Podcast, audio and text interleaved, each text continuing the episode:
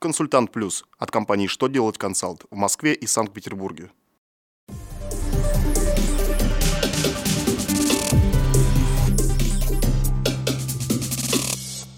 Добрый день! Для вас работает служба информации телеканала «Что делать ТВ» в студии Ольга Тихонова.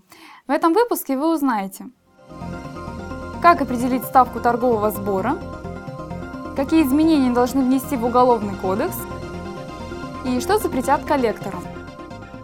Итак, о самом главном по порядку. 1 июля 2015 года в Москве вводится торговый сбор.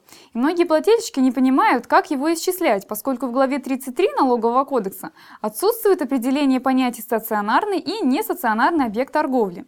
При этом ставки торгового сбора в Москве установлены применительно к этим понятиям. Минфин не стал разъяснять, какие объекты относятся к стационарным и нестационарным, а вывел простое правило, которое должно применяться при определении ставки сбора. По объектам организации торговли, имеющим торговый зал, ставка сбора установлена в расчете на 1 квадратный метр торгового зала, а по объектам, не имеющим торгового зала, на объект осуществления торговли. В Государственную Думу поступил законопроект о внесении корректировок в Уголовный кодекс. Планируется смягчить наказание россиян, которые мошенничали в предпринимательской сфере, используя свое служебное положение. Им предлагается уменьшить срок лишения свободы с 6 до 5 лет. Те же послабления и наказания ведут и за мошенничество в крупном размере. Уточнения понадобились в связи с постановлением Конституционного суда от 11 декабря 2014 года номер 32-П. В этом документе сказано, что положение статьи 159.4 УК РФ слишком строгий и несоразмерно с общественной опасностью, причиненной правонарушением. Поэтому Конституционный суд признал их несоответствующими Конституции Российской Федерации.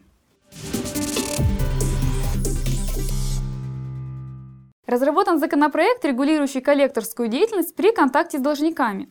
Документ готовится к внесению в Госдуму РФ. В нем предлагается запретить беспокоить должников звонками и СМС более четырех раз в сутки.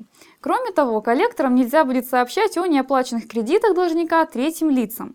А еще вся информация о взаимодействии с заемщиками должна будет храниться три года со дня окончания действий, направленных на возврат задолженности. За нарушение норм запланированы высокие штрафы и уголовное наказание до двух лет лишения свободы.